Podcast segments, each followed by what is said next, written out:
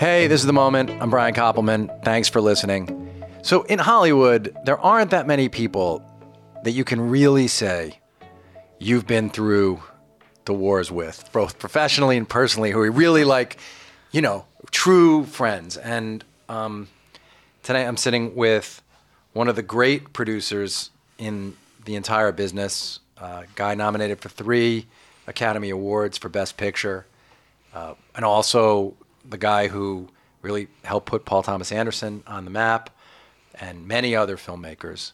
Uh, Michael DeLuca uh, has been uh, head of production or president of a couple of different movie studios, most notably uh, New Line in the 90s, and uh, then as a producer made a series of unbelievably successful movies and television shows, and has just taken a job as the uh, chairman of MGM, back uh, back in the studio game again. We first met in 1997. Mike uh, greenlit, developed and greenlit a movie David and I wrote and directed called Knockaround Guys, and we have uh, never been out of each other's lives since. And I'm thrilled to get to talk to Mike, who is one of the smartest guys in the business. Mike, thanks for being here. Brian, thanks for having me. I'm so excited. Right? Long time coming. Thank you very much. So, all right, I have a bunch of questions because you're the second. I think the only other producer we've had on here is Jane Rosenthal, and um, oh, I was thinking about Jane recently because we did Wag the Dog together, and you know when when he just took out this Iranian general, they started doing Wag the Dog on TV, and I'm like, we did that. yes, not the I was the movie, not the general. I was quoting uh, Wag the Dog over and over yeah. again that week. Oh, man, I love that movie. Yeah. Um, and uh, and so people don't really understand what producers do. So can you and I have a lot of stuff about your career and, and, and your, you know, where you came from and how you didn't fit in and where you got to. But could you just for describe to people because a lot of people maybe their their idea of a producer is just from Wag the Dog, right?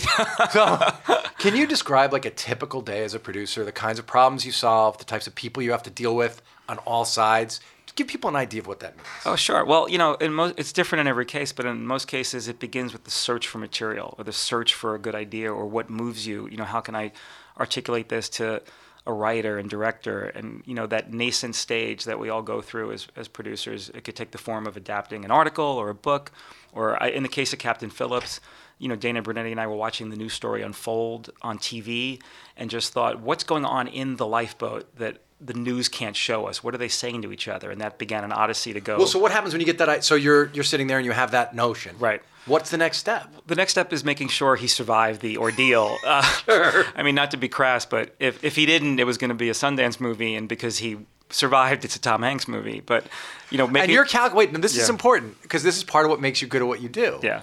You didn't just get swept. Away. So your first reaction is an emotional one. You start right. you start to get swept away. Yes. But your second reaction is an intellectual one, right? It, it, it, I feel terrible saying this, but yeah, there was a, a assessment of, gee, it's a certain kind of movie if it goes one way, it's a certain kind of movie if it goes another way. But the main thing is, please God, let everyone be okay. But then after that, um, we really thought it was new, uh, movie worthy because it kind of captured our imaginations. So after an appropriate and respectful amount of time went by, we went about trying to get to, to Richard Phillips and talk to him about a movie adaptation. Um, incredibly gracious man, incredibly gracious family. And, uh, he, and so, do you write like an email to that guy or to someone in his life? How, I mean, how do you do that? You know, I got to give Dana credit. Dana Dana made the initial outreach, and I forgot exactly how he did it, but he got us in front of Richard Phillips. And then you went and had a conversation with Richard Phillips in Vermont. Yeah, and um, he was a great guy. He said, "I'm writing a book. I don't want to make a deal until the book is finished, but when I'm done, I will come back to you guys." And he did. He came to you. So then he came he to you came first. when his book was done. So what you did was you identified a story, and then you found a way to be the first one to get the material. Yeah, we found a way to get in front of him and make our case that we were good. And, and while that's happening, are you thinking of filmmakers? Uh, yet or not yet? We thought of actors first, and okay. when we when we when we met with a representative of the family, you know, Dana and I as producers pitched, you know, the the version that we never thought we could deliver, which was Tom Hanks. Like we'll get Tom Hanks to, and no, but that's important. But you knew yeah. you also knew Tom Hanks, right? Or no, you... we were winging it. Um, really? Yeah, we just thought, like, well, let's pitch them the the five star Tiffany version of the movie in the best case scenario, and and we eventually landed the rights. And then on the way to developing the script, and I think we even had Billy Ray engaged on the screenplay. We got an incoming call from Tom Hanks people, and it was the best news because we like we didn't we didn't lie. Retroactively, it turned out we were telling. It turned out you were right. You were going to get Yeah. Tom Hanks. But And then Greengrass kind of found us also you mean that was Paul Greengrass made an incoming call to you after after Tom. Hanks was attached.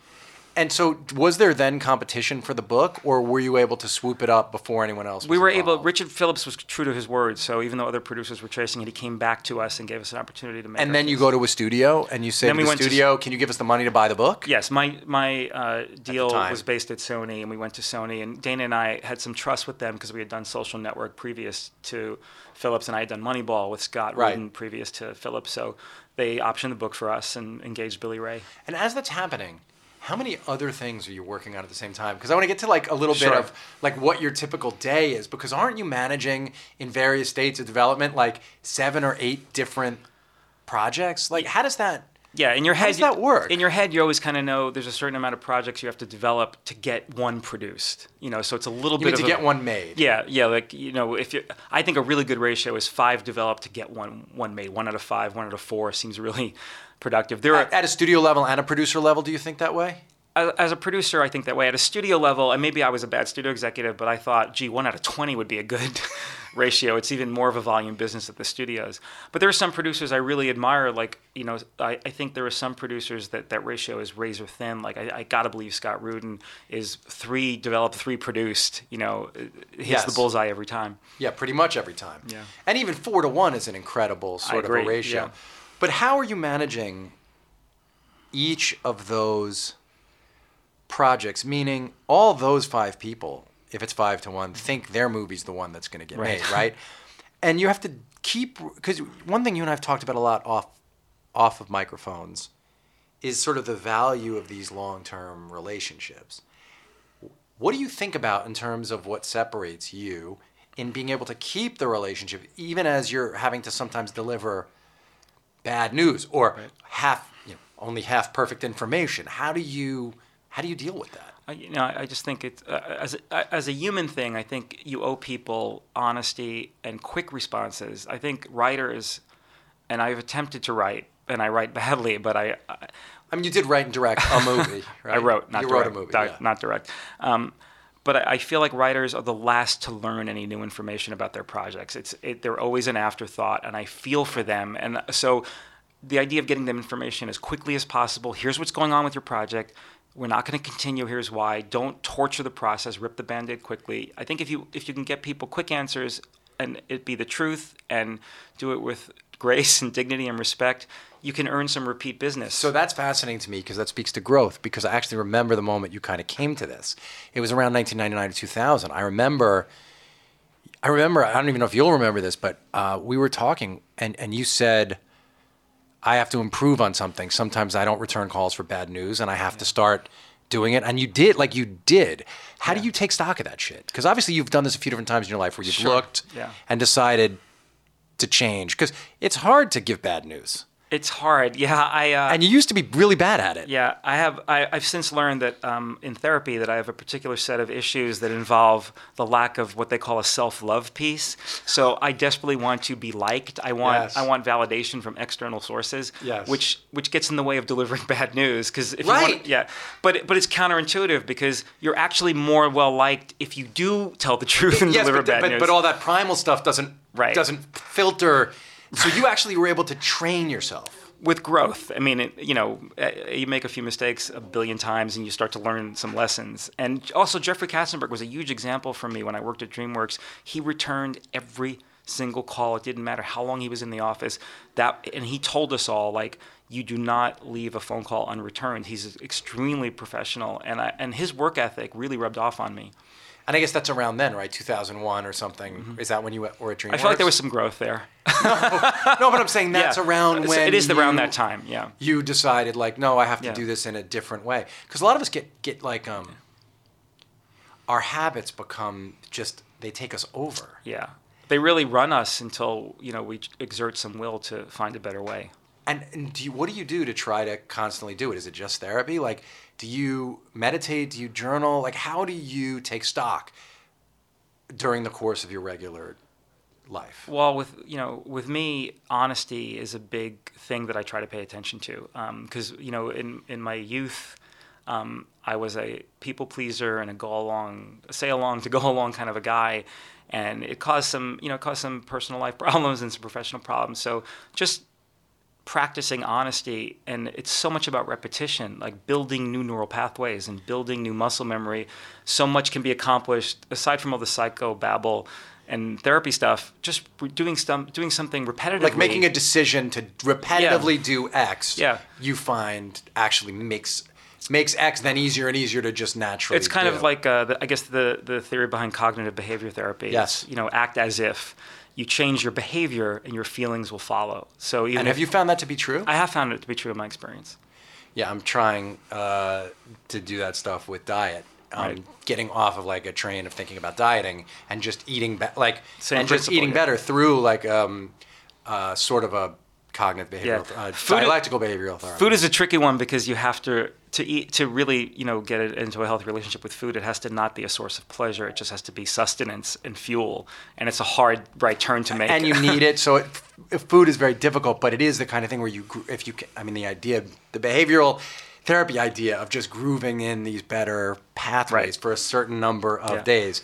Listen, if you see me eating pizza, don't say anything to me. I, that means that that day. Um, But I've been I'm grateful. I've had some really good mentors who pointed the way towards better work habits. You know, Jeffrey was definitely one of them. Uh, Everybody at, at DreamWorks on, on that level, like Spielberg and Katz and uh, and Geffen, they're operating at such a high level. Scott Rudin too. Like he's so tunnel vision about his time management and, and getting results from the way he spends his time that they were great examples to learn. Well, all from right. I wanted to ask you about Scott, and I, I have a. It's a really particular question. I think all of us can learn from.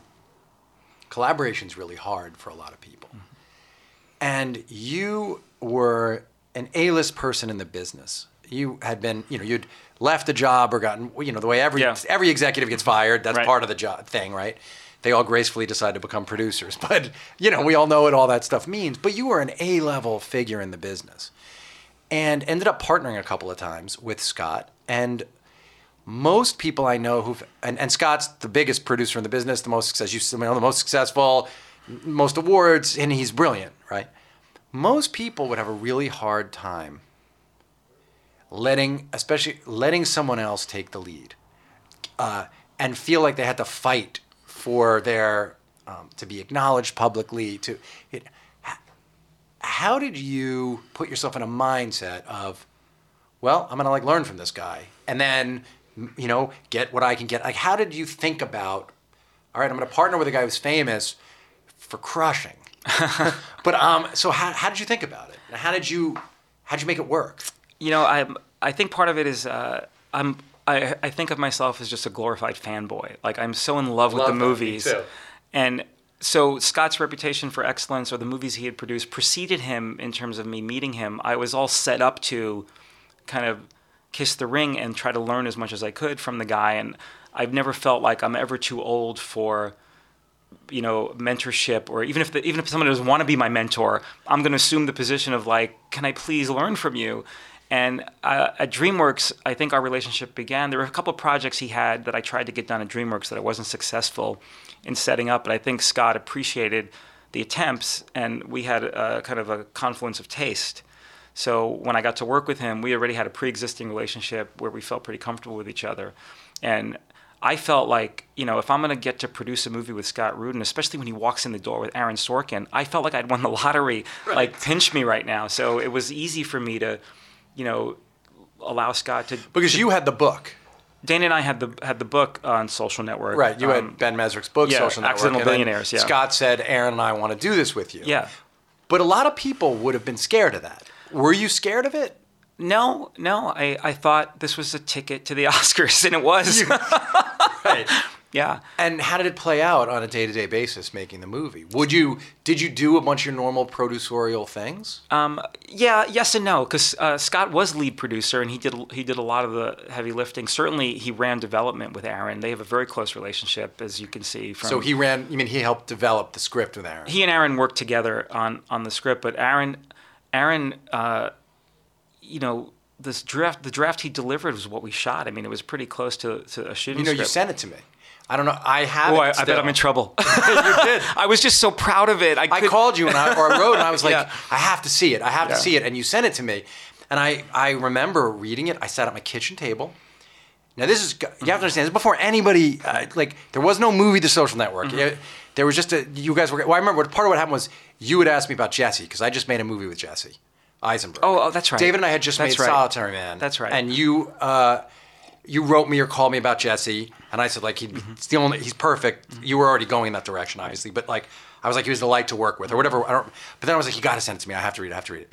You sent it to me, and I remember sitting at my kitchen, ta- kitchen counter, and just that first nine pages, and just going like. Well, this is the best screenplay of the year. This might be the best screenplay I ever fucking read. I read the whole thing in like 45 minutes, as Wasn't it long as it amazing? was. Yeah. It was a stunning thing. So, Yeah. like, what was it like for you the first time you read it? I, I literally I read it standing up in my kitchen. Like I Like couldn't. I. I literally I- couldn't put it down. You did. And I think I even said to Dana, or I, definitely said to my wife at the time, I was like, "We're gonna win the Oscar for best screenplay."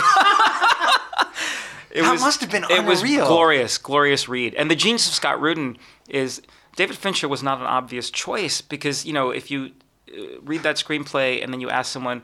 Hand me a list of directors we should go to with the screenplay. You'd go to Rob, like old Rob Reiner. Yeah, or, or Mike Nichols, or you know that, Yes. that type of director. And Scott had the idea to bring it to Fincher, and I had worked with Fincher before on Seven when I was an executive, and I and I didn't have the idea to go to Fincher. It was Scott, and that's what he. And then did you go to Fincher? You because you had the relationship. I or think did- well, no, I think Scott called him and got him the screenplay, and then we all had a meeting. But it was an ingenious choice, and it it, could not have worked out better, except for when King's Speech beat us at the Oscars.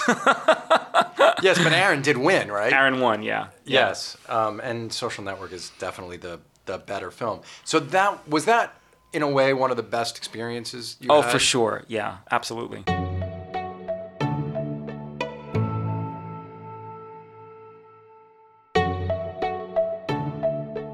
One of the things you've always been good at is being kind of ahead, recognizing a filmmaker the movie before everybody else does, which is a big advantage for you, I think.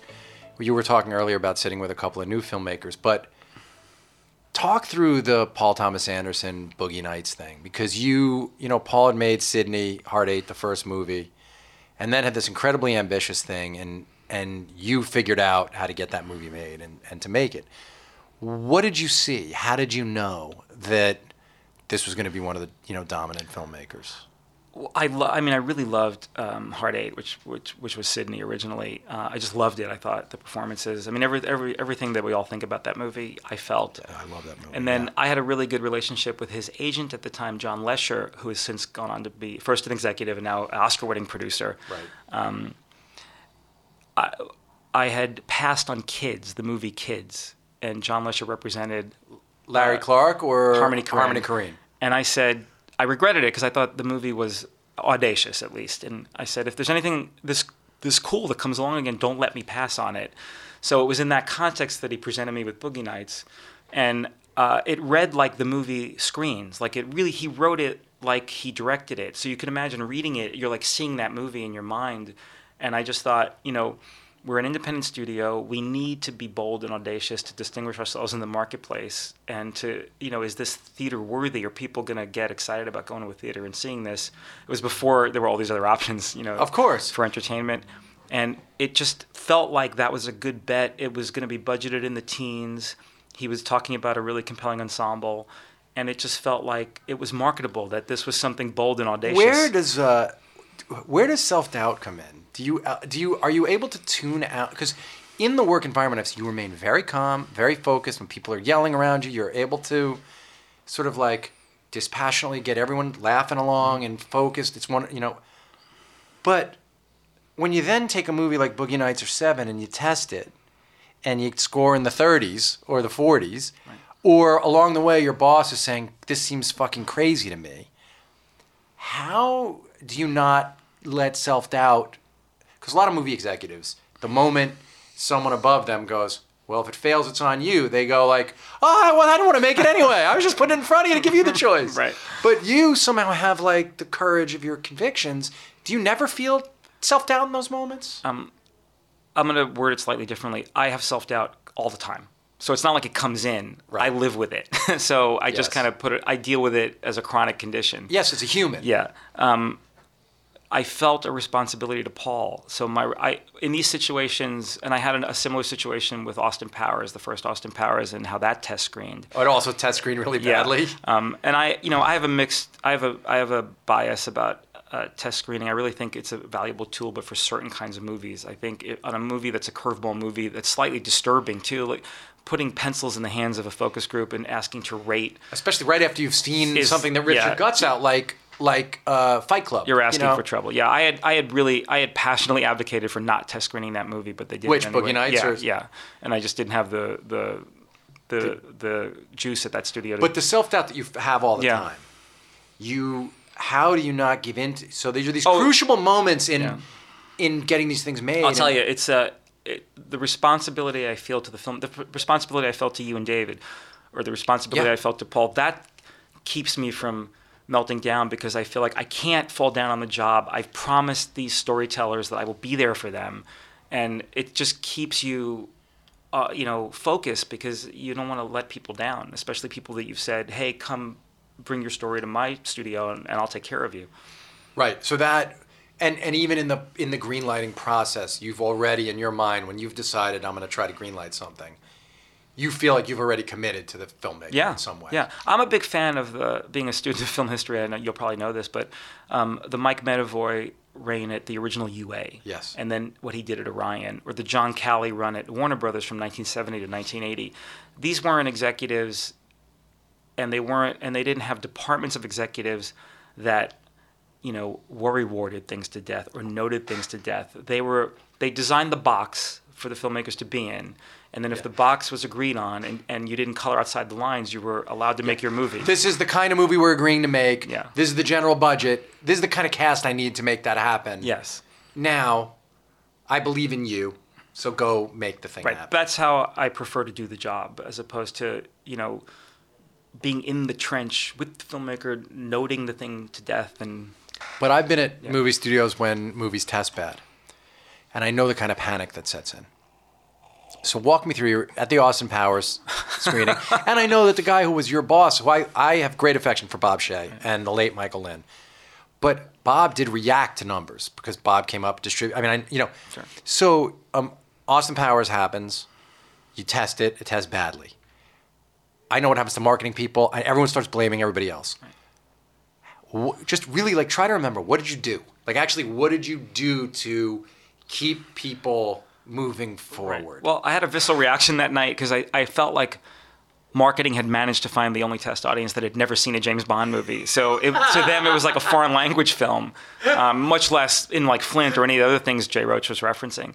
But the audience laughed. It wasn't like they were silent. I thought the audience was laughing with the movie, and I I laughed from beginning to end. So I had a personal stake in thinking that movie was funny. So when you get the numbers, I had a visceral like I don't believe it. I just don't. You belie- just said I that just right said I don't believe it. And Mike Myers was you know worried. I mean he you know he was worried that it was going to, uh, you know, harm the movie with the studio, or he he was disappointed that the numbers weren't so high. Because sometimes with comedies, you do get a nice audience reaction, and then you stick the pencils in the hand, and then everybody's a critic, and suddenly the numbers are lower than the But these were bad numbers, you're saying. 50s are bad. Like 50s is yeah. like the movies Yeah. 50s a movie back then might not even get released I- back right. then if you didn't get released there was no streaming That's service true. so yeah, I think I think um, your audience probably knows uh, you want to be in the look. If you're in the '90s in the top two boxes, which is excellent and very good, you're golden. If you're in the '80s, you're golden. '70s, oh, work in progress. '60s, you start to sweat, and '50s is straight to video. And video. give an example, uh, uh, Rounders tested a 66 and a 68. Like, so I lived through that bubbly moment. Yeah. We were safely going to be in theaters, but it was like, Right, and it's a drama. Like so, it's you know they well, should. well, yeah. of course. Yeah. It was a drama written in almost a, I mean, almost a foreign language. So I, David and I didn't expect Right. that it would test well, but that's, you know, an example of one that I remember. But I've been in bad ones. Yeah. But so what do you say to the other people is what I'm saying. How Well, my do first concern was my. I, I said I said to Mike, "Don't worry about it. The movie's funny, and I'm not counting this test screening. I just said we're not counting it. We'll do another test screening." You were president, but you did have people above you, right? Yeah, but I, I will say in this case, um, there was a fellow, Mitch Goldman, who was doing distribution and marketing at the time, and he liked the movie, so I didn't have a big, you know, fight there. And we also didn't have the option to not release that movie. Like we needed to release it because we needed movies, and you know, New Line was a at that time still independent. And, When you show up the next morning and everyone's judging, because like you know you have to walk through the office after you had a movie that tested in the fifties, Right. That you greenlit. Yeah. You were the genius who said yes. right. Well, no, you know that's what, but that's what everyone thinks, yeah. right? In the Yeah. thing, they're Yeah. like, "Oh, this, all right." And and w- do you then walk into people's office? Do you put a smile on your face and go like, "I don't care, I don't believe it"? You try to rally the troops. Like it's gonna You be do? okay. Don't worry about it. We're gonna fix it. It's gonna be great. Like Do they believe you? nobody believes you. No, Okay. nobody believes you till the opening weekend. right. They still think Yeah. you're fucking nuts. And you know, so many times marketing, you know, can't wait to like point the finger at production. That's and, what and I'm saying. conversely, production if, if doesn't production doesn't always own that they made a, a poor movie, and then they start blaming marketing, and that's not fair either.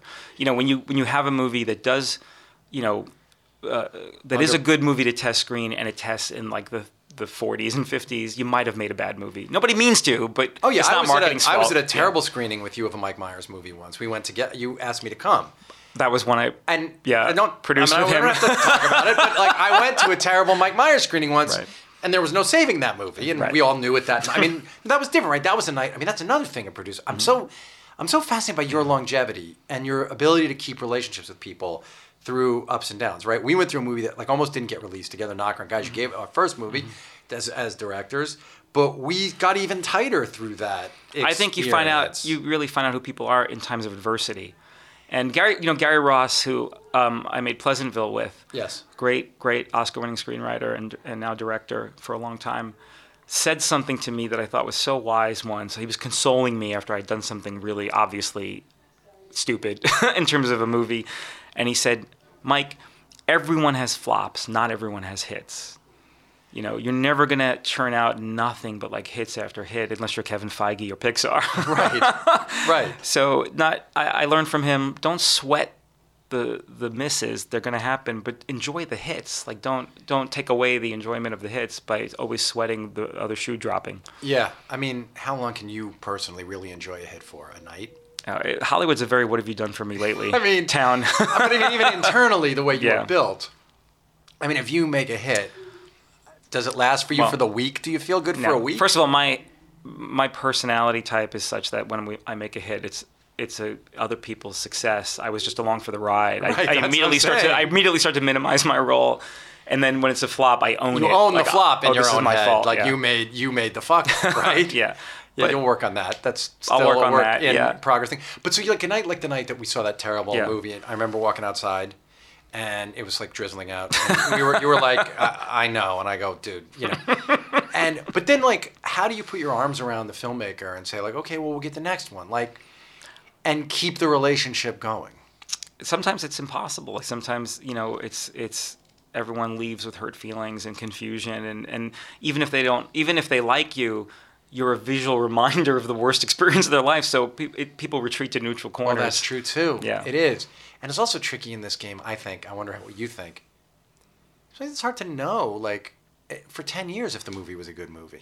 But look, you know, I'll I'll tell you on that movie, I laughed. I mean, it it. I think it got a 23 on Rotten Tomatoes, or maybe even less. But I'm in that 17% or 23% that liked it. So I can't. So at, le- at least I feel I can I can look the people in the face and go like, I thought it was funny, but that was a case where the t- the taste did not agree with me. The the mark the the audience did not agree with me. Right. And do you? But I can't second guess. I can't make decisions based on the audience like they're a separate entity. I just go where my taste goes, and sometimes the world agrees with me, and sometimes it doesn't.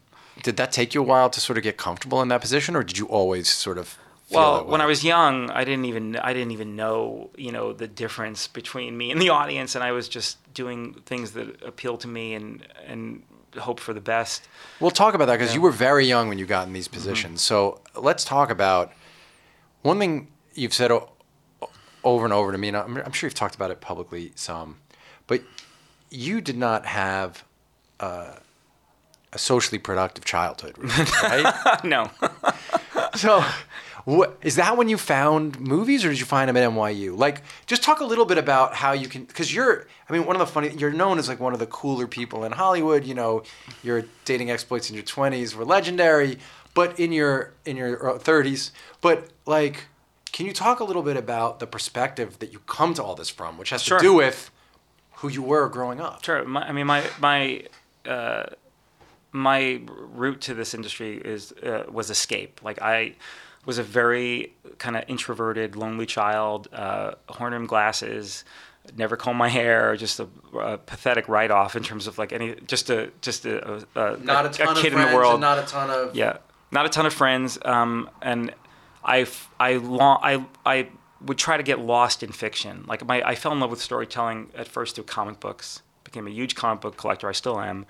And um, my hangout was the library. Um, I would find these thousand-page books like Tale of Two Cities or Les Miserables would- that would keep me in the, in the library for And hours. you weren't and raised in, in privilege either. It's not like you were a privileged kid, private school going to thing, right? You were raised pretty, pretty blue collar. My dad was an electrician for Con Edison, the utility company Right. here. My mom worked in uh, the supermarket chain Waldbaum's. But um, there was the local comic book store in Canarsie, Brooklyn, where I grew up. I Right. lived there. And uh, I started watching old movies on WPIX and WOR, the syndicated TV stations, and just fell in love with storytelling and movies and comic books, like anything fictional that I could escape uh, my my life uh, into. That's that's really where I fell in love with all this stuff. Right. And we had the local movie theater, the Canarsie movie theater. And what were you like at school? Did you have a lot of friends? I had, I had other geek friends, you know, like we Yeah, were the but nerdy. before geeks were cool. But before it was like uh, way before, yeah. right. No, I'm saying you guys were Yeah. considered losers. yeah. Probably. There was one particular kid who liked to punch me in the stomach on the whenever I walked back from the comic book store. The new issues would come out on Wednesday, and they'd have a brown bag with my name on it with all the new issues. And you know, I'm in my parka in the winter with the hood on and the horn rim glasses, walking the three blocks to my house. And there was one kid in particular who'd love to sandbag me. And I just think about the movies now, and every single A-list movie, every blockbuster is a comic book adaptation. I really feel like it's Revenge of the Nerds on a major Well, but scale. also that moment is such a great superhero origin story, right? You go to the comic book stores in the snow, Right. In the snow, and then you're walking with your books, and, a, and the guy decks you. Yeah. I mean, that's your opponent for the rest of your life. Right. Do you ever Google search that guy? I don't know. I've You forgiven. haven't done I've it? had the therapy. I forgive everyone. It's I don't a general think you amnesty. really forgive that guy. No way. I would never forgive that guy. You really? You think you forgave that person? Maybe there You haven't Googled once? I haven't Googled once. No. we might have to Google before this is over. Not on the Mm-hmm. podcast. But the, but it, it was great to have those. It was great to have the comic book store. It was great to have the library. I had some several teachers that were great uh, interventionists for me. Did you do well in school? I did well in school. Yeah, I was an early reader, and I was an advanced reader. So eventually that led to. So school recognized that you were smart. Y- y- So that was a place you were doing okay. yeah, I don't know how smart I was. I think it was the. I think the reading just gave me um, some skills that allowed me to skip. I skipped eighth grade. Right. So I went to college a year early. And I imagine that was like a both good and bad, right? Because you were like the youngest and geeky. I mean, you've I was terrified. Yeah. that it was hard at first at yeah. college. Yeah. Where'd you go? NYU. I went to to Tisch for. And did you know you were at that time you wanted to be a filmmaker, I wanted to be a writer at that time. Um, a screenwriter? a screenwriter, yeah. And I remember looking for internships in my junior year, and I really wanted to intern at Saturday Night Live. I, I, had, I had watched every episode of the show since 1974. Right. You know, like I didn't miss it, an episode. I worship, I still worship it. me too. And they were in reruns, and I saw a card for New Line Cinema, and I also love horror films, so I'd seen Nightmare on Elm Street in 1984. Which and- New Line had made. Yeah, so that's what got me that internship, and that led to my first. You job. applied to both internships and you got No, there, was no SNL because it was in reruns. There was no internship available, so I took the New Line one. And so, what was your first job at New Line? What year is this? Junior year? This was junior year, yeah. Uh, receptionist. Basically, they put me at the front desk answering phones, and then you know you're the copy boy, so it's a lot of Xeroxes and. Yeah. So, I want to. I want to get go granular. How did you like? You know, Tom Zutaut tells the story of he was like the lowest person in the warehouse, but he got the Motley Crue record early and brought that in to his bosses and was like, "We have to make this." Like, what was the? Th- how did you get from there? Because you were what? How, what age were you named like head of production? 27. Right. So that's amazing. Like nobody's 27 in that job. So talk about what happened. Uh, I started script reading. So my, They asked you to, or They- you? I asked to. I asked to, and uh, this woman, Janet Grillo, who ran the story department, gave me a chance. And then some of the executives, uh, Sara Risher, who was running production at the time, they liked my coverage. So explain what that is. So it's like a book report on a script. You know, basically, you write a summary of the plot of a script, and then your your comments are kind of your analysis of what you thought of it and what you think. And so you started doing that like as extra work, basically, when you were for there. free, yeah, as an intern. You just said, "Give me that work." Yeah, And you started. Did who recognized that you started to be right about stuff? Janet. Or- yeah, Janet was really an earlier proponent of, of at least my, my story sense. And That you like got it, kind Yeah. of. And how many scripts do you think you read like that first year? Oh man, hundreds. you Right, know? Yeah, hundreds, hundreds, right? Yeah. And like without even knowing, did you do it intentionally to get the education, or were you trying to work your like? What made you ask for the scripts? I wanted to I, because I had an interest in writing. I thought I had read an anecdote about Orson Welles. You know, he had only worked in radio, but before he made Citizen Kane, uh, according to the legend, he screened every movie and absorbed like how movies got made. And I thought, well, maybe if I read as many scripts as I can get my hands on, the the skill set or the at least the structural knowledge will seep through me by osmosis. Which happened. I mean, that kind of happened, right? And so, how long till you were off that receptionist? Uh, I, well, I had to graduate. Did you? So did you go graduate? I was four credits shy. I was four so credits shy so of graduating because you were doing all this because I was stuff. because I was at New Line. I, I just flaked on classes and stuff. And, and did you? So did you just get totally seduced by the world of the film business? Did you I find did. your people? Um, like, I- I did you did- feel like you found your people? Yeah, there? there was a there was a, a set of people that were in their mid twenties that kind of adopted me as a mascot. Um, you know that that I hung out with a lot and kind of learned a lot of the business from. And how did you keep your sanity? Well, I was a kid. I mean, you know, I I was just about grabbing more and more work. You know that Then. then and and learn as much of the business as I could. And I kind of worked my way up from. Uh, in, unpaid intern to story editor to director of development to VP of development. Like at some point, they moved me to LA. And when was the first time you read something and flagged it, and they acquire like, and they went, "Oh, let's acquire this," what was the first one? Um, or even what time period? I'm trying to remember. What, I I have a I I fear the first one they acted on might have been Leatherface, Texas Chainsaw Massacre three. Like I did not have an auspicious beginning. right. But it was something. But you rec- whatever. Yeah. You you flagged that, and you were like, "We should make this movie." I think the first thing that I did that for that worked was Deep Cover. This, Oh, this- wow, I love that movie. Cop movie, Deep Cover. I saw the movie in the theater. Oh, you did? Good for you. hundred percent Right saw on. that movie in the Mhm. theater.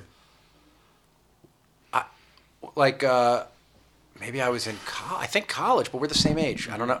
You think did that happen while you were in college? You think or No, that was after. That was after I was so a paid must have seen it as employee. a young Mm-hmm. person. all. I remember seeing the movie in the movie theater.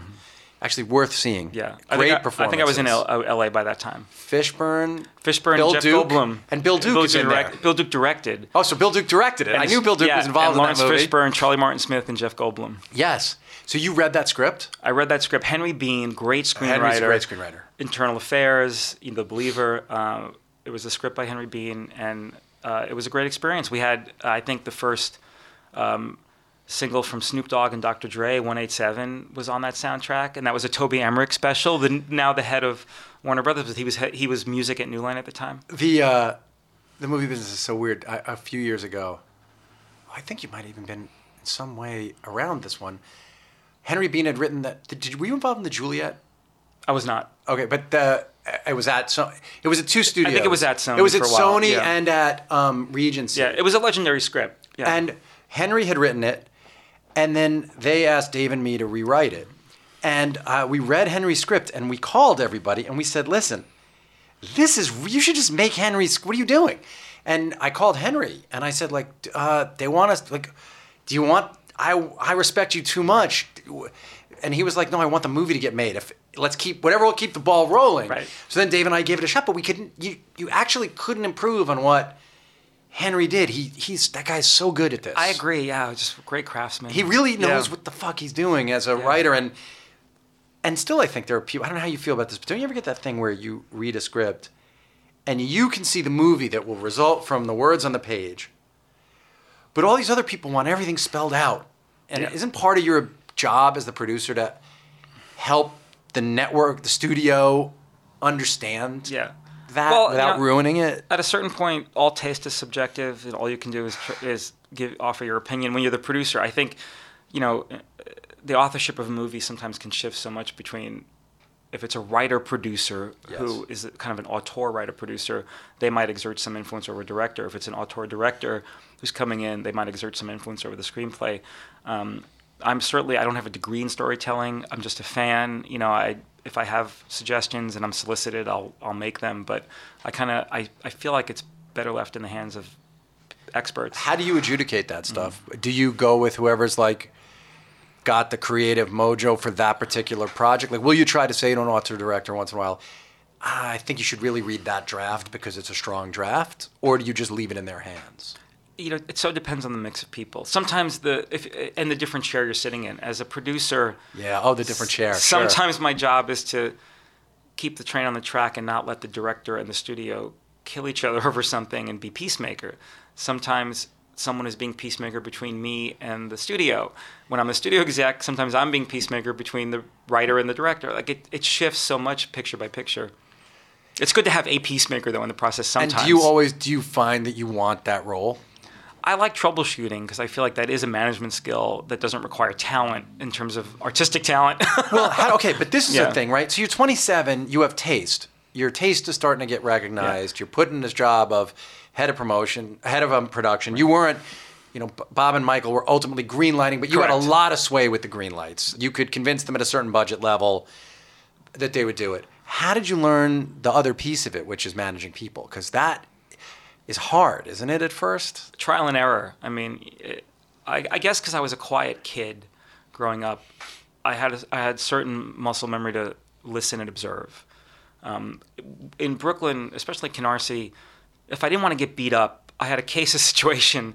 Is that corner safe? Who's on that corner? Like what? You just kind of get a spidey sense about which block can I walk down without getting pushed in the bushes. And in adult life, you know, it's you can recall it and an ability to I call it case the joint, but there's don't speak first, let people talk, listen to everything, and speak with a meaningful contribution at the end.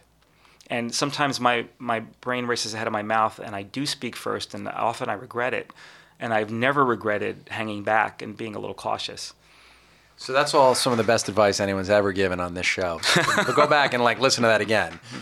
Yes, keeping that in mind, and you're you are you're good at that. Um, throughout your life, I've seen you do it in meetings, and I think you're really good at it. But talk a little bit about the and and this isn't about sobriety. Like I know you're a sober person, but there were years in your 20s where you partied really hard. Everybody did in Hollywood right. then. What do you think it is that about that world that sort of seduces people into living the way that the Easy Rider guys did?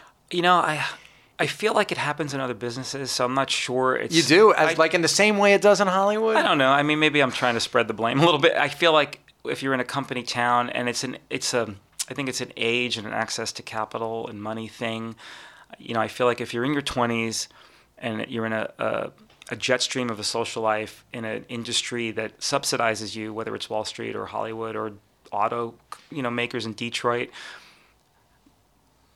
there there are certain temptations, especially at that age, that can get the better of you, you know. And then I, I only know my perspective. Like I was bringing to it a lot of childhood trauma and some pain, and if you don't have any knowledge of how those things can affect you, um, and I've since learned uh, it can be a dangerous combination when you're carrying emotional pain you're not aware of, and it's it's eating at you, but you can't even articulate what it is because you haven't had any therapy. You can't recognize you can't recognize that. it. You can't recognize it for that, and then you introduce intoxicants. Like you think you're just going out for a good time, but then the intoxicants meet the emotional pain, and suddenly you feel better.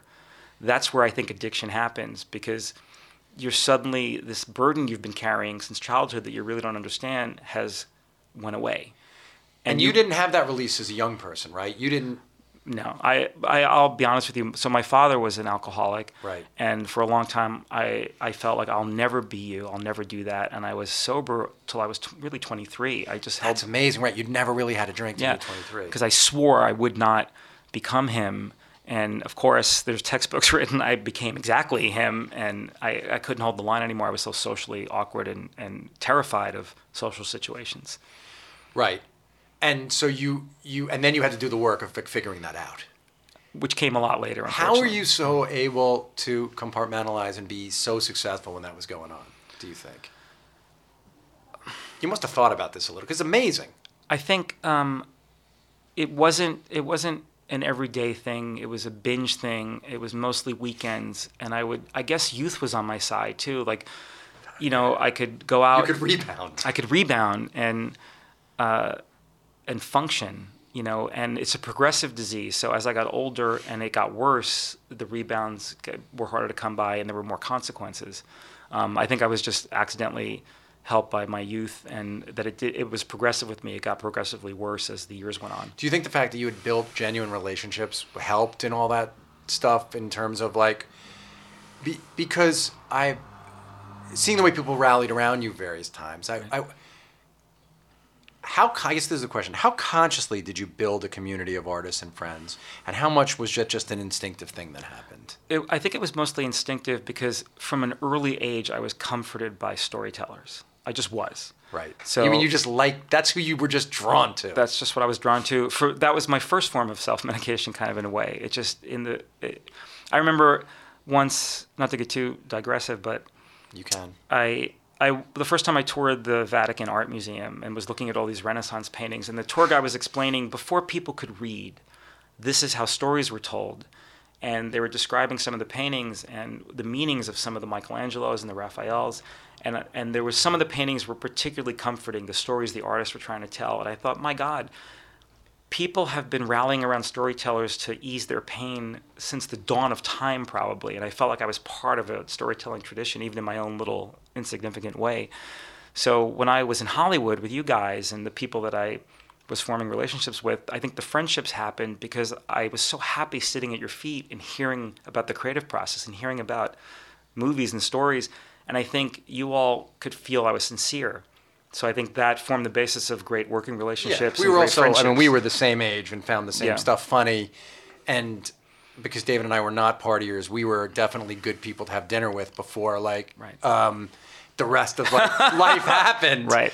But, and, and we liked the same movies. I mean, we just liked watching stuff yeah. together. But I, it, it is amazing the way you are able, I mean, this is part of it. What, what is it you look for? I remember once, um, you know, I'm cursed with this memory. I remember every conversation pretty much I ever had. But I remember once we were talking about a director, and I was kind of running down his movies and saying they were shitty. They were shitty. And you were like, "Yeah, but that guy's very talented." And I said, "Well, what do you mean?" And you said, "You're you're looking at things too narrowly. You may not think his talent is in the movie you're watching, but if a guy's able to get a movie made over and over again and collect a bunch of people, that's a kind of talent." And to ignore that is ignoring a lot of what the business, like a lot of what this is. And you were like, so I'm in, and you said to me then, you go, I'm interested in what that is. Like, I want to know right. what that talent is. Right. So it does seem like you've always been drawn. Well, I've always been curious. Like I, I, was, I'm tremendously curious about your partnership with David, and it, it looks so wonderfully supportive and brotherly. And I'm envious of it, and I was curious about Scott and how he worked, and I, have never not been curious about a, a, creative person's process. What is it about a script? How quickly, when you're reading something, do you know you're interested? I mean, pretty quickly. I, I ten pages. I think five pages, kind of. Me too. Yeah, but I sometimes I dutifully finish things because I feel like I owe it to the person. But but you know, like you know, you get you that know. feeling yeah. pretty quickly of like, yeah. oh, I'm in the hands of something. This yeah. woman is really good at this. Yeah, this is going to be great. And how do you decide when you think somebody can be a first time director? Because like a lot of people are listening to this, they have their script, they have their idea. What what's that process like? Like I think you made Andrea Berloff's first movie. Yes. Yeah. And so how screenwriter did, turned director. Screenwriter. Yeah. How, how does that decision get made for you? For me, it's always been like an in person, um, you know, conversation. Like uh, there's filmmakers can articulate the movie they're going to make, and it, and I'm a sucker for kind of visual language. And I remember when David Fincher came in after Alien 3 and wanted to make Seven as his next movie. Yes. It was one of the best verbal pitches I ever sat through. Like he articulated the whole movie from beginning to did end. Did he come in with Andrew Kevin Walker's script? No, did you have it? Oh, he no, we had it. And we I know looking, David yeah. Koepp, Andrew Kevin Walker gave it to David Koepp, who somehow got it to Hollywood or something. I right? got it. I actually got it in turnaround from a company called Penta back in the day. This movie. How did you? So tell this story. How did yeah. you get it? What happened? Who sent it to you? Do you remember? I don't remember how we got it as a company, but there was a there was a woman named Janice Chaskin at New Line. Her husband wrote the second Nightmare on Elm Street, David Chaskin. She presented me with the script and said, "This is in turnaround from this company, Penta." And I read it, and I'm like, "This is great. We got to do this." You felt right away. Right away, it. yeah. And right was, away. Was Andrew Kevin Walker? Walker. And was he well known then, or no? That was his first because that no, was his first that script, was, yeah, right? Yeah, I, I think that was his first big um, calling card, and and then you were on a director hunt. And then and then we were on a director hunt, and I think I think the Brad Pitt interest was pre was there before David because I think Brad Pitt's agent told me he's interested in David Fincher directing, and I think it was under those auspices that David came in to meet with me. And then what happened in the meeting with David? What did he do? He verbally pitched the movie he shot. It was like the way Boogie Nights read. Like he just articulated the movie, and I was sitting there like in just in rapture. You mean he took you? He took you through like the whole movie? Yeah, like just pitching how he would execute that script. And he said, I think it was from Dave. Somehow, I think we didn't have the draft with the head in the box, and then someone told me there was another draft with a head in the box, and I don't know if it was David or Andy himself, but we got a hold of that, and that was clearly the one to make. Oh, so one of those guys said, no, no, no. Yeah. There's another draft. Yeah, because at Penta it was developed with a director named Jeremiah Chechik, who did National Lampoon's I know Jeremiah. I know Jeremiah. who went on to actually to make serial killer movie Copycat with Sigourney Weaver. Well, Jeremiah, who because he'd had one big famous movie that did very poorly, I think he didn't he make Scrooged maybe? Oh no, no, he No, didn't. no. but he made some. I think he made a Bill Murray movie that didn't forget. work. Yeah, I forget which one. He did. He came and directed two episodes of like the first TV thing David and I ever made. Oh, okay. and he crushed it. And everyone was like, "You shouldn't use this guy because he's had these big failures." Yeah. And um, he was great. Yeah. Weirdly, somehow like dialed in and, and great. Can I just say, I think it's really unfair. I think the industry judges directors by their worst movie. They do. And producers get off the hook. We're, we're judged by our best movie, and it's not fair. yes. Well, I would say particularly Yeah. like women directors and people of color. Like I often think about Karyn Kusama, who I think is a one of the great Incredible directors. talent, yeah. and she made one. You know, her her first movie. If a dude had made Girl Fight, that dude would work forever. Yeah. And Karyn had to go into TV. She had to do all sorts of stuff. And now everybody knows she, Yeah. she's incredible. I'm part of um, actually an organization called Reframe that is seeking to establish gender parity behind the camera, you know, just to correct that imbalance. and, yeah, that's and, awesome. And erase that double standard. we had Karyn do a couple episodes of the show, Karyn, and Great. she's been on the podcast, and she she can do. She knows she is standing offer to as many episodes of the show, but she now is doing Mm-hmm. pilots and features. But I do look at it, and it is like directors who are not don't fit the the sort of white male thing get much harder time getting more movies made. I Yeah, there's a little double standard that has to get Well, erased. the blame is, you know, I mean, the, the whole idea of the way people are hot or cold. It's another thing I want to ask you about. One thing I've noticed is that many people in, and again, I want to know how conscious you are of this. Like, Dave and I, over the 23 or 4 years we've been doing this, there have been times we've been super hot, times we've been super cold. There was never a time we you wouldn't. There was never a time you were like coming to New York and not taking us to dinner, no matter what. right. Same token, you know, when DreamWorks ended, I remember we were like the first dinner that you had when, and it was great to get to buy you a meal finally. You bet. Uh, at Mateo's, I remember we went. But, I, and this isn't to like valorize you. I just want to understand it, how you see the thing differently than so many people. Because from our shoes, I know exactly the fucking people who only call us when things are going well. So again, is that conscious on your part? Where if I decide someone's talented and im- forgetting that we're friends, Yeah. but you're, where you're like, if I decide someone's eventually going to be successful at this or they're talented, Right. I'm going to make it a point to be there when it's shitty. I, you know, I think part of it is um, having grown up in such isolation. You just learn to keep your own counsel. It's all you have. So Brilliant. when I make friends, they're my friends. I don't care what anybody else thinks. If I think someone's talented because I like something, I don't. It doesn't go away because they maybe tried something that didn't work. It never occurred to me to be that reactionary. Not because I'm feel like I sweat it in my job. I want movies to not bomb. I have anxieties, but I don't care what other. I truly don't care what other people think. I really never have. At least when it comes to movies, I sometimes in my personal life I care too much about how Sure, how sure. I'm regarded. But when I don't know, I just feel like it. If if you only judge people by their last movie, Curtis Hanson would never have gotten Eight Mile. You know, like Andy Davis never would have made Fugitive. Like it's just you can't. Talent does not work that way. And I also think sometimes once a movie star, always a movie star. Quentin Tarantino's a genius Tarantino. Travolta had never stopped being a movie star. Just people. There's a wonderful documentary, The Lost Interview with Steve Jobs, and it was made by a guy who used to work for Steve at Apple the first time. And then Steve, this documentary was was shot when uh, Steve Jobs was at Next Computers. Yes. Have you seen this thing? Uh, yeah, uh, I don't know. I saw a weird Okay. documentary, but I know that Okay. time period. I yeah. know of it. Yeah. So the the interviewer asked Steve Jobs, "Listen, uh, why do you think your your old company Apple and Dell and IBM and Hewlett Packard have fallen on hard times? Sales are down. You know, what do you think is going on?" And he said, "When you put marketers and lawyers in charge of a creative enterprise." Innovation dies because all they want to do is sell what's worked before, and the, con- the consumer moves on. And I thought he could have been talking about Hollywood 10 times over. It's too reactionary. You can't just want to sell what's worked before or judge people, you know, based on the, the previous work. You have to look at the t- totality of their whole contribution and you have to innovate. It's my favorite line from Moneyball, adapt or die, Brad Pitt says. Yes. Yes. It makes complete sense to me. All right, just a couple last things. Why, after this time as a producer and being such a successful producer, and being a producer means you're on your own and taking your own counsel. You don't really, you know, you have various different studios you can do deals with, tons of filmmakers you can work with. Why take the job as chairman of MGM Film? What What is it about being a studio head that's calling you back?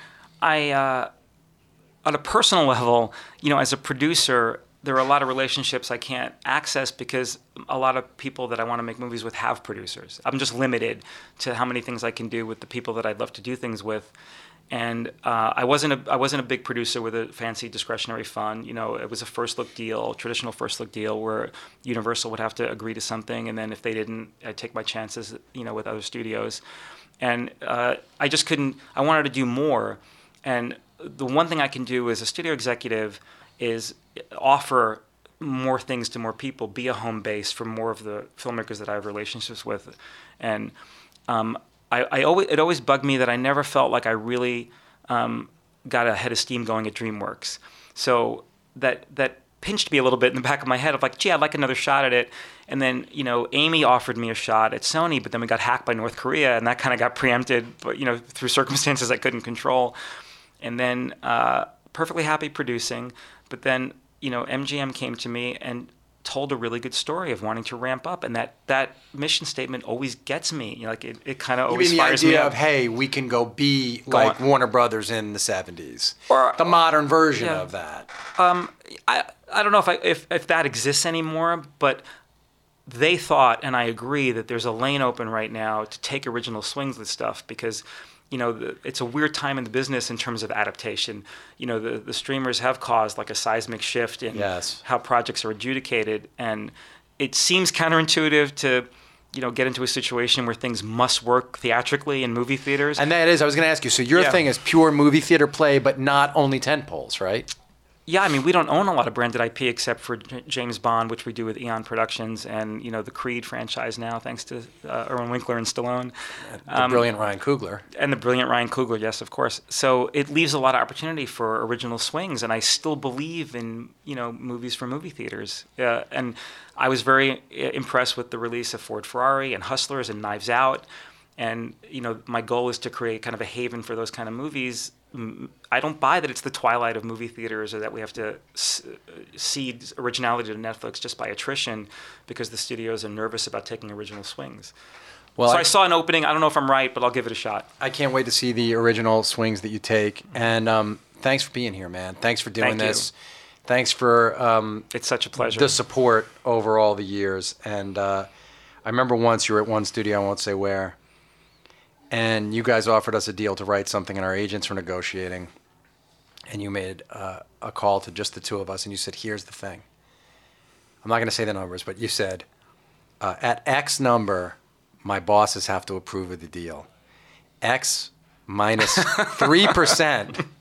and I can just do it myself. So you guys should just tell your agents to close at that number, and then we can just do it, and no one ever has to know. And uh, it was a time when we really needed the money, and it was such a great favor. oh, And you know, I mean, I, you didn't do it to, as a No. favor, but it was like clearly I uh, believed in it. I just why torture the process? Yes, why torture the process? Yeah. It was very clear that uh, uh, you were trying to say, look, I believe in this and I want to do it, but if if I have to take it to these other guys, they might not get it. Right. so let's let's not blow the thing. Oh, and I do think that you know, let's not blow the thing over, uh, you know, a, a few thousand dollars was like a really great sort of Mike DeLuca thing, and a lot of people wouldn't make that call. They'd feel like it was, I don't know, stepping over the lines, or you know, you were revealing yourself to us, exposing yourself in that particular job, but you were willing to do that. I think that you know if you can be vulnerable and honest in situations, uh, people meet you more than halfway. And you guys certainly met me more than halfway. Well, that's for sure. Those are stories for not on the microphone. All right, well, Mike DeLuca, thanks for being here. You can find me uh, at Brian Koppelman at Twitter. Uh, you can email me at the moment bk at gmail.com. Mike, I can't wait to see the movies that you make. Thank you, man.